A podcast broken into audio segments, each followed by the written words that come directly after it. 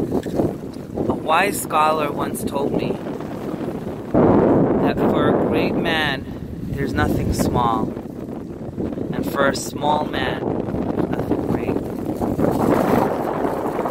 For a small person, guys,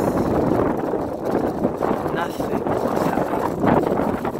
Nothing is great. All they do is complain everything. About all the world that's bad. About how this one hurt them and that one hurt them. And how this is terrible and that is terrible. These are what we call people. And if you can inspire them, great. If you can't, you need to just stay away.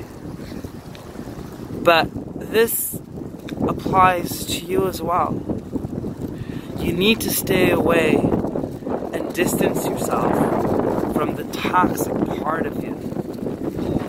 The part of you that, you know, fails to see what's good, fails to see the beauty in life, fails to focus on the positive.